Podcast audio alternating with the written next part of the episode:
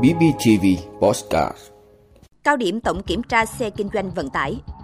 Đề xuất cho trẻ dưới 14 tuổi làm thủ tục bay bằng giấy khai sinh điện tử.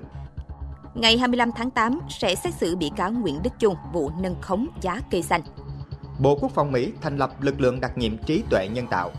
Đó là những thông tin sẽ có trong 5 phút sáng nay ngày 13 tháng 8 của podcast BBTV. Mời quý vị cùng theo dõi.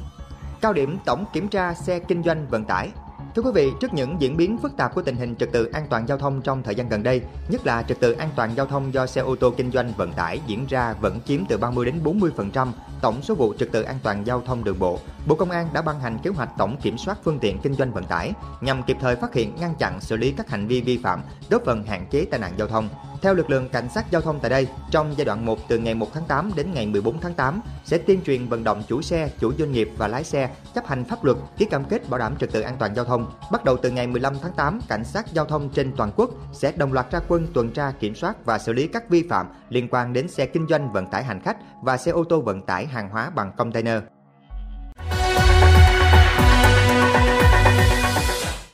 Đề xuất cho trẻ dưới 14 tuổi làm thủ tục bay bằng giấy khai sinh điện tử. Thưa quý vị, Cục Hàng không và các đơn vị liên quan đang hoàn thiện dự thảo thông tư sửa đổi, bổ sung một số điều của thông tư 13/2019 quy định chi tiết chương trình an ninh hàng không và kiểm soát chất lượng an ninh hàng không Việt Nam. Trong đó, cục đề xuất áp dụng giấy khai sinh điện tử sử dụng để đi máy bay các chuyến bay nội địa đối với hành khách dưới 14 tuổi. Dự kiến Bộ Giao thông Vận tải sẽ ban hành thông tư nêu trên trong tháng 9. Đây là tin vui với các bậc phụ huynh bởi nhóm hành khách trẻ em thường phải làm thủ tục bay bằng giấy khai sinh bản cứng do chưa đủ tuổi làm căn cước công dân. Trước đó, Bộ Tư pháp chỉ quy định bản điện tử giấy tờ hộ tịch có giá trị sử dụng như giấy tờ hộ tịch bản giấy trong các giao dịch, thủ tục hành chính thực hiện trực tuyến, có giá trị thay thế các giấy tờ hộ tịch bản giấy khi làm thủ tục đăng ký hộ tịch trực tiếp tại cơ quan đăng ký hộ tịch. Thông tư của Bộ Tư pháp không quy định việc sử dụng giấy khai sinh điện tử trong làm thủ tục đi máy bay của hành khách. Cục Hàng không nêu rõ, giấy khai sinh điện tử đã được Bộ Tư pháp cấp thí điểm tại Hà Nội và Hà Nam. Theo quy trình, khi người dân đi đăng ký khai sinh có yêu cầu sẽ được cán bộ tư pháp cấp bản điện tử đi kèm với bản giấy. Bản điện tử được gửi về địa chỉ email hoặc phương tiện khác do người dân đăng ký.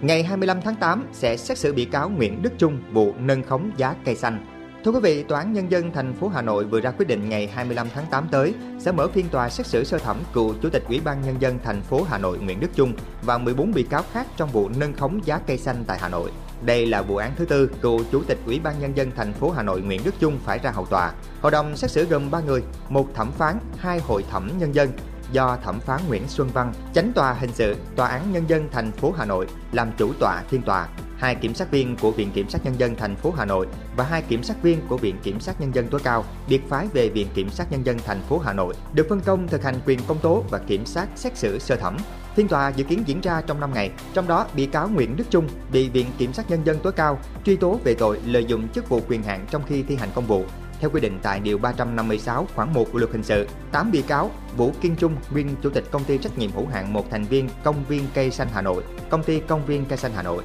Nguyễn Xuân Hành, nguyên Tổng Giám đốc Công ty Công viên Cây Xanh Hà Nội, Bùi Phương Thảo, nguyên kế toán trưởng Công ty Công viên Cây Xanh Hà Nội, Đỗ Quang Tiến, nguyên Giám đốc xí nghiệp sản xuất cây xanh, cây hoa, cây cảnh thuộc Công ty Công viên Cây Xanh Hà Nội, Bùi Văn Mận, nguyên Giám đốc Công ty trách nhiệm hữu hạn Sinh Thái Xanh, Công ty Sinh Thái Xanh, Hoàng Thị Kim Loan, nguyên Phó Giám đốc Công ty Sinh Thái Xanh, Đỗ Khắc Tú Anh, nguyên Phó trưởng phòng Tài chính kế toán, Ban duy tu các công trình hạ tầng kỹ thuật đô thị thuộc Sở Xây dựng Hà Nội, Nguyễn Thị Ngọc Lâm, nguyên thẩm định viên Công ty Cổ phần Định giá và Dịch vụ Tài chính Việt Nam bị truy tố về tội vi phạm quy định về quản lý sử dụng tài sản nhà nước gây thất thoát lãng phí theo quy định tại điều 219 khoản 3 Bộ luật hình sự. Hai bị cáo Nguyễn Tuấn Nghĩa, nguyên giám đốc công ty Vì Nhân dân, công ty Xanh Hòa Lạc, Kiều Thị Thúy, nguyên kế toán công ty Xanh Hòa Lạc và công ty Vì Nhân dân bị truy tố về các tội vi phạm quy định về quản lý sử dụng tài sản nhà nước gây thất thoát lãng phí theo quy định tại điều 219 khoản 3 Bộ luật hình sự và mua bán trái phép hóa đơn quy định tại điều 203 khoản 2 Bộ luật hình sự. Bị cáo Hoàng Đình Văn, nguyên giám đốc công ty Hoàng Anh Phát bị truy tố về tội buôn lậu theo quy định tại điều 188 khoản 4 Bộ luật hình sự. Tổng số 23 luật sư tham gia bào chữa cho 15 bị cáo tại phiên tòa, trong đó bị cáo Bùi Văn Mận và Hoàng Thị Kim Loan có nhiều luật sư bào chữa nhất là 3 luật sư, bị cáo Nguyễn Đức Trung có một luật sư bào chữa.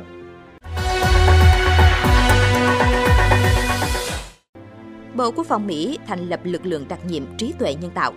Thưa quý vị, Bộ Quốc phòng Mỹ đã công bố thành lập lực lượng đặc nhiệm trí tuệ nhân tạo AI. Lực lượng mới mang tên đặc nhiệm Lima sẽ đóng vai trò quan trọng trong việc phân tích và tích hợp các công cụ AI tổng quát, chẳng hạn như các mô hình ngôn ngữ lớn. Lực lượng đặc nhiệm Lima có nhiệm vụ đánh giá, đồng bộ hóa và sử dụng các năng lực AI tạo sinh trong Bộ Quốc phòng nhằm đảm bảo Washington luôn đi đầu trong các công nghệ tiên tiến, trong khi bảo vệ an ninh quốc gia. Việc thành lập lực lượng đặc nhiệm Lima nhấn mạnh cam kết vững chắc của Bộ Quốc phòng Mỹ trong việc dẫn đầu về đổi mới AI. Trọng tâm là đảm bảo an ninh quốc gia, giảm thiểu rủi ro và tích hợp các công nghệ này một cách có trách nhiệm. Greg Martel, lãnh đạo lực lượng đặc nhiệm Lima cho biết, Lầu Năm Góc có nhiệm vụ bắt buộc phải thực hiện một cách có trách nhiệm vì áp dụng các mô hình AI tạo sinh, đồng thời giảm thiểu rủi ro an ninh quốc gia. Ông nói thêm, chúng ta cũng phải xem xét mức độ mà các đối thủ của Mỹ sẽ sử dụng công nghệ này và nỗ lực của họ nhằm làm ảnh hưởng tới các giải pháp AI của chúng ta.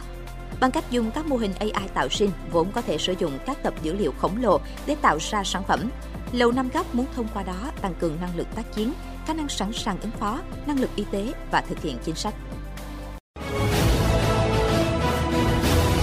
Cảm ơn quý vị đã luôn ủng hộ các chương trình của Đài Phát thanh truyền hình và báo Bình Phước. Nếu có nhu cầu đăng thông tin quảng cáo ra vặt, quý khách hàng vui lòng liên hệ phòng dịch vụ quảng cáo phát hành số điện thoại 02713 887065. BBTV,